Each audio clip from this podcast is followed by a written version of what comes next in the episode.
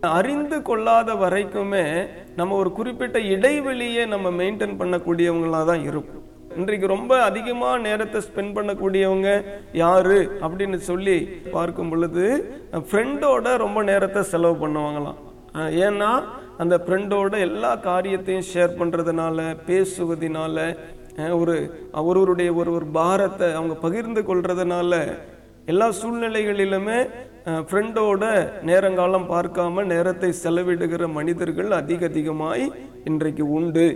ஃபோனில் கூட பாருங்க இன்னைக்கெல்லாம் ஃபோனை எடுத்து பேச ஆரம்பிச்சா அரை மணி நேரம் ஒரு மணி நேரம் போகிறது கூட தெரியாது. ஏன்னா நண்பர்களோடு பேச பேச பேச அந்த நேரங்கள் போவதே தெரிவதில்லை. அப்போ இந்த சங்கீதக்காரனாகிய தாவீது வாழ்விலே பார்க்கும் பொழுது அந்த தேவனை குறித்து எல்லா விதங்களிலும் அறிந்திருக்கிற ஒரு தேவ மனுஷனா அவர் இருந்தார். ஸ்தோத்திரம். இன்றைக்கும் எல்லா விசுவாச மக்களை தேவ பிள்ளைகளை குறிப்பா எடுத்துக்கொண்டா இன்னைக்கு சபையில ஹண்ட்ரட் பர்சன்டேஜில் ஒரு செவன்டி பர்சன்டேஜான மக்கள் அதாவது தேவன் கொடுக்கிற அற்புதத்துக்காக அதிசயத்துக்காக மாத்திரம் அவரை தேடுகிறவர்களா இருக்கிறாங்க. ஒரு குணமாக்குவார் ஒரு பொருளாதார ஆசிர்வாதத்தை தருவார் வேலையை ஆசிர்வதிப்பார் பணத்தை ஆசிர்வதிப்பார் படிப்பை ஆசிர்வதிப்பார் நிலங்களையும் வீடுகளையும் கர்த்தர் எனக்கு தருவார். அதனால நான் அவரை தேடுகிறேன். அப்போ ஒரு ஒரு ஆசிர்வாதத்தை தேவன் கொடுப்பதினால நான் தேடுகிறேன். அப்படின்னு சொல்லக்கூடிய ஒரு அபாயகரமான நிலைக்குள்ள இன்னைக்கு அநேகர் தள்ளப்பட்டிருக்கிறாங்க. ஆனா அந்த தாவீது வாழ்வில பார்க்கும் பொழுது அதையும் தாண்டி மேலாக ஸ்தோத்திரம். அந்த தேவன் எப்படிப்பட்டவர்? அவருடைய மகிமை என்ன? அவருடைய மகத்துவம் என்ன? அவருடைய வல்லமை என்ன என்பதை குறித்து அவர் ஒரு அறிதலும் புரிதலும் உள்ள ஒரு தேவ மனிதனாய் இருந்தார். ஆகவே இந்த கடைசி நாட்களில நாம் வாழ்ந்து கொண்டிருக்கிறோம். இப்ப வேதத்துல கூட பார்க்கும் பொழுது குருந்தியர் புத்தகத்துல மிகவும் அழகாகவும் எச்சரிப்பாகவும் சொல்லப்பட்ட ஒரு வேத பகுதி என்னன்னா இம்மைக்காக மாத்திரம் தேவனை தேடுகிறது ஒரு பரிதபிக்கப்பட்ட நிலை என்று சொல்லப்பட்டிருக்கிறது. வேதத்தில் அது ஒரு சிலர் இம்மைக்காக மாத்திரம் தேடி அவர்கள் ரட்சிப்பை இழந்து பலவிதமான உபத்திரவங்களுக்குள்ளாய் தள்ளப்பட்டு போனவர்களும் உண்டு. அந்த மறுமையின் ராஜ்யத்துக்காக அந்த தேவனை தேடி பாடுகளை அனுபவித்து நிந்தைகள் அவமானங்கள் போராட்டங்கள் இவை எல்லாவற்றையும் அனுபவித்து கூட ஆண்டவருக்கென்று சாட்சியாய் வாழ்ந்து தன்னுடைய ஓட்டத்தை முடித்தவர்களும் இந்த பூமியில நிறைய பேர் இருக்கிறாங்க.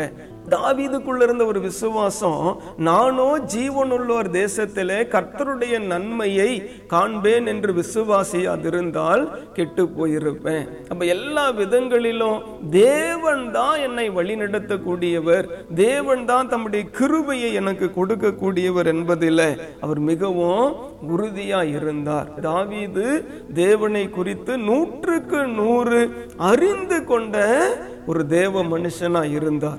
இந்த நாளிலும் கூட நாம் ஆண்டவர் கொடுக்கிற ஆசிர்வாதத்தை மையமா வச்சு நம்ம நடக்காதபடிக்கு அந்த தேவனை நாம் அறிய வேண்டும். அப்போ அந்த இயேசு கிறிஸ்து யார்? அவர் எப்படிப்பட்டவர்? அவருடைய கிருபை எப்படிப்பட்டது? அவருடைய மகிமை எப்படிப்பட்டது? அவருடைய மகத்துவம் எப்படிப்பட்டது என்பதை நாம் இன்னும் அறிந்து கொள்ள அறிந்து கொள்ள நம்முடைய வாழ்வு இன்னும் அவருக்குள்ள பலப்படும். இன்னும் அவருக்குள்ள மேன்மை மேன்மை அடையும். அப்ப அவருக்குள்ள பலப்பட்டு மேன்மை அடைந்ததுன்னு சொன்னாவே நம்ம அவரை போல இன்னும் நம்ம மாறுவோம். அவருக்கென்று இன்னும் சாட்சியாய் வாழ்வதற்கு அது மிகவும் ஏதுவாய் இருக்கும் என்று பார்க்கிறோம்.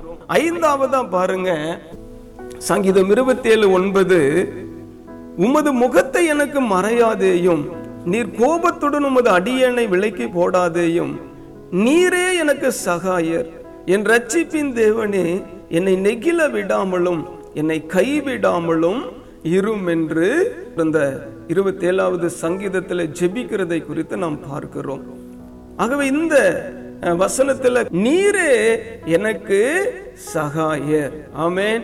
You have been my help அப்ப தேவன் தான் என்னுடைய உதவி. அப்ப எல்லா விதங்களிலும் கர்த்தர் எனக்கு உதவி செய்யக்கூடியவர்.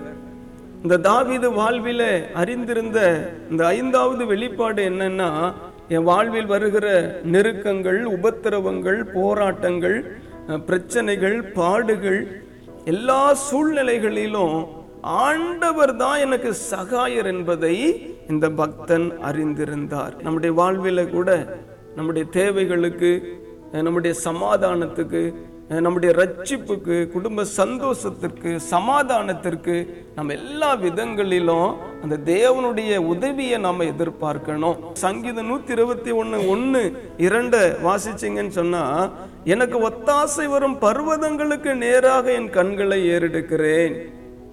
அப்ப எனக்கு ஒத்தாசை எங்க இருந்து வரும்? பரத்திலிருந்து தான் வரும். ஆமே தேவ சமூகத்திலிருந்து தான் வரும். ஆகவே இந்த தாவீதுக்குள்ள அப்படிப்பட்ட ஒரு வாஞ்சை இருந்தது. அப்ப தன்னுடைய உதவிக்கு தன்னுடைய ஒத்தாசைக்கு அந்த பரத்துக்கு நேராக தேவ சமூகத்துக்கு நேராக கண்களை ஏறெடுத்து ஜெபிக்கக்கூடிய ஒரு நல்ல தேவ மனிதனாய் இந்த பக்தன் தாவீது இருந்தார். அப்ப வானத்தையும் பூமியும் உண்டாக்கின கத்தரிடத்திலிருந்து எனக்கு ஒத்தாசை வரும்னு சொல்றார். சங்கீத நூத்தி இருபத்தி ஒண்ணு ரெண்டுல நமக்கு ஒத்தாசைகளும் உதவிகளும் அநேக நேரங்களில் ஸ்தோத்திரம் அந்த பரத்தில் இருந்து தான் வரும். ஆமே அப்ப அந்த கத்தடத்திலிருந்து எனக்கு ஒத்தாசை வரும் அப்படின்ற அந்த நம்பிக்கை உறுதி நமக்குள்ள இருக்கணும். அப்ப தேவைகளை நினைத்தோ இல்லை போராட்டங்களை நினைத்தோ நாம் சோர்ந்து போகாதபடிக்கு அந்த ஒத்தாசையை அனுப்புகிற தேவன் உண்டு. அந்த உதவி செய்கிற தேவன் பரலோகத்துல இருக்கிறார். அவர் எனக்கு ஒன்றை கொடுக்கும் பொழுது அதை ஒருத்தரும் என்ன செய்ய முடியாது? தடை பண்ண முடியாது. ஆமென். எனக்கு ஒத்தாசை எங்க இருந்து வரும் பாருங்க.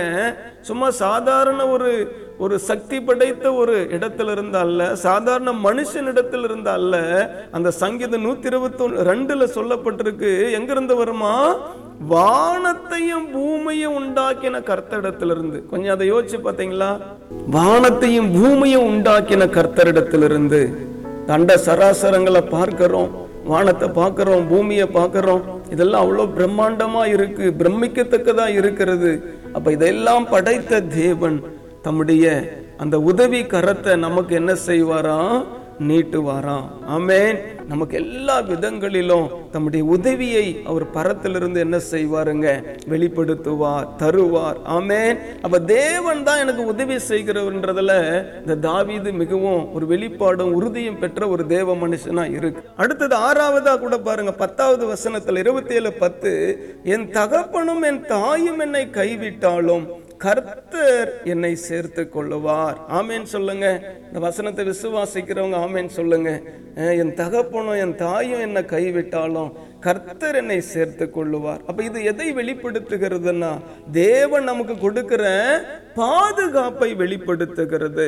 The lord is our caretaker amen the lord is our guardian கூட சொல்லலாம். ஒருவேளை நம்மை பெற்றெடுத்த தாய் தகப்பன் அவங்க இருக்கலாம் இல்லாம இருக்கலாம் அவங்க உதவி செய்ய திராணியோடு இருக்கலாம் உதவி செய்ய திராணி இல்லாம இருக்கலாம். ஆகவே அது ஒரு பக்கம் இருந்தாலுமே நம்மை அழைத்திருக்கிற பரம பிதா யோவான் சுவிசேஷ புஸ்தகம் முதல் அதிகாரத்தில் சொல்றாரு அவருடைய நாமத்தின் மேல் விசுவாசம் உள்ளவர்களாய் அவரை ஏற்றுக்கொண்டவர்கள் எத்தனை பேர்களோ அத்தனை பேர்களுக்கும் அவருடைய பிள்ளைகளாகும்படி அதிகாரம் கொடுத்திருக்கிறார் அல்லவா? அந்த பரம பிதா நம்மை கடைசி வரைக்கும் பாதுகாத்து நடத்த வல்லவராய் இருக்கிறார் ஆமேன்.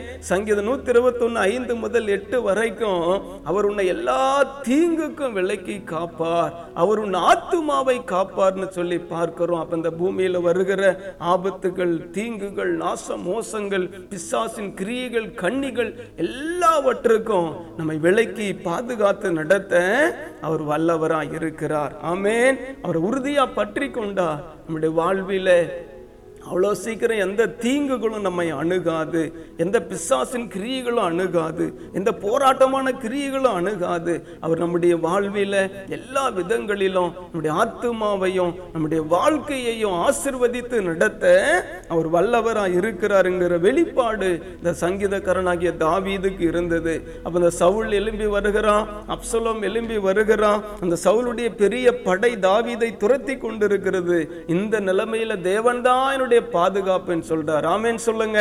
அல்லே லூயா அடுத்தது பாருங்க ஏழாவதாக சங்கீதம் இருபத்தி ஏழு பதினொன்னுல கர்த்தாவே உமது வழியை எனக்கு போதித்து என் எதிராளிகளின் நிமித்தம் செவையான பாதையில என்னை நடத்தும். ஆமேன்.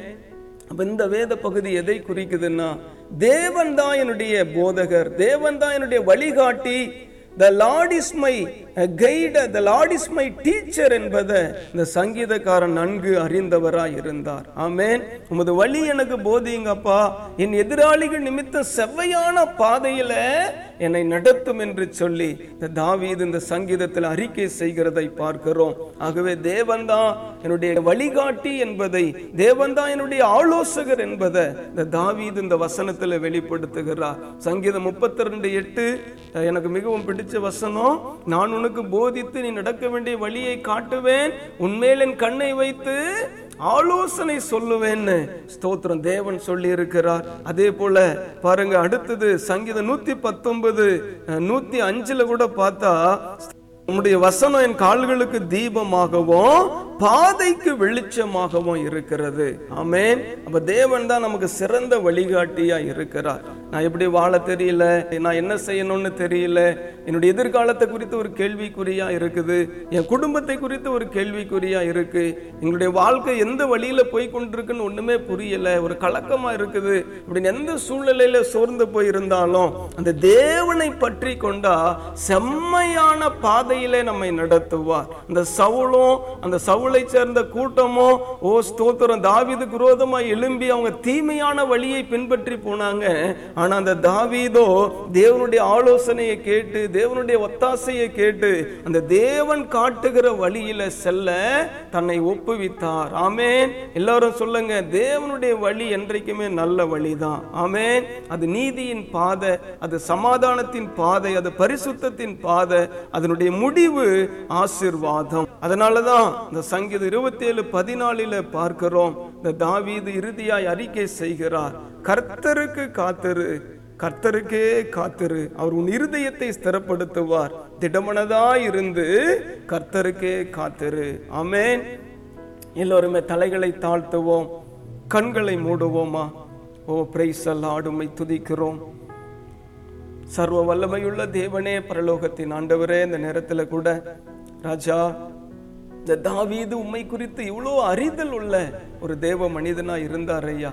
ஓ ஸ்தோத்திர. இன்றைக்கும் அநேக நேரங்களில தேவன் கொடுக்கிற அற்புதங்களில அதிசயங்களில் அதை மாத்திரம் மீன் பண்ணி அதை மாத்திரம் புகழ்ந்து பாடி ஆராதித்து தேவனை அறியாம போகிற கூட்டம் நிறைய உண்டு ராஜா.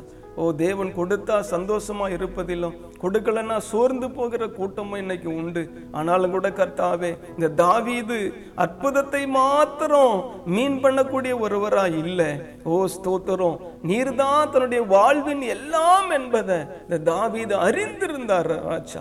ஒரு நண்பன் இன்னொரு நண்பனை அறிந்திருக்கிறது போல. ஓ ஸ்தோத்திரம். அல்லே லூயா ஸ்தோத்திரம். தகப்பனே இந்த பக்தன் அந்த தேவனாகிய உண்மை எல்லா விதங்களிலும் அறிந்தவரா இருந்தார் ராஜா. ஓ ஸ்தோத்திரம். நீர்தான் நீர்தான் வெளிச்சம்னு நீர்தான் ரட்சிப்புன்னு நீர்தான் பலன் என்று சொல்லி நீர்தான் மறைவிடம் என்று சொல்லி நீர்தான் உதவி என்று சொல்லி நீர்தான் பாதுகாப்பு நீர்தான் சிறந்த வழிகாட்டி என்பதை இந்த தாவீது நன்கு அறிந்திருந்ததுனால தான் கர்த்தருக்கு காத்திருப்பேன். திடமனதா இருந்து கர்த்தருக்கே காத்திருப்பேன்னு சொல்றாரு ஐயா. நாங்களும் உமக்கு அப்படி காத்திருக்கிற கிருபையை தாங்க ராஜா. கரங்களை உயர்த்தி ஜெபம் பண்ணி முடிக்கலாமா? ஆண்டவரே நானும் என் குடும்பமும் கர்த்தாவே இந்த தாவீத போல இன்னும் உம்மை அறிந்து கொண்டு உமக்காய் காத்திருந்து ஆண்டவரே புதுபலன் அடைந்து கழுகளை போன்று செட்டைகளை அடித்து எழும்ப எங்கள் ஒவ்வொருவருக்கும் உதவி செய்வீராக. உடைய பிள்ளைகள் வாழ்வில அப்பா சவுளை போன்று மனிதர்கள் எழும்பி வரலாம் பிசாசின் கிரிகள் எழும்பி வந்து போராடலாம். எல்லா போராட்டங்களுக்கும் ஒரு விடுதலையை கர்த்தர் தருவீராக. இந்த நாள் முழுவதும் ஒரு நல்ல ஆசிர்வாதத்தை கொடுங்க பாதுகாப்பை கொடுங்க. தேவ கரமும் தேவ பிரசன்னமும் எல்லோரோடும் இருந்து வழி நடத்தட்டும். எல்லா தீமை நாசம் மோசங்கள் பிசாசின் கண்ணிகளுக்கும் கிரியைகளுக்கும் என் தேவன் விலைக்கு பாதுகாத்து கொள்ளுங்க. உடைய தயவுள்ள கரத்துல எங்களை தாழ்த்துகிறோம் அர்ப்பணிக்கிறோம். ஜபத்தில் ஜெபத்தில் பங்கு பெற்ற ஒவ்வொருவரையும் பிதா குமாரன் பரிசுத்தாவி நாமத்தில் ஆசீர்வதித்து ஜெபிக்கிறேன். துதிகன மகிமையெல்லாம் ஒருவருக்கு மாத்திரம் செலுத்தி இயேசுவின் நாமத்தில் செபிக்கிறோம். எங்கள் நல்ல பிதாவே ஆமேன்.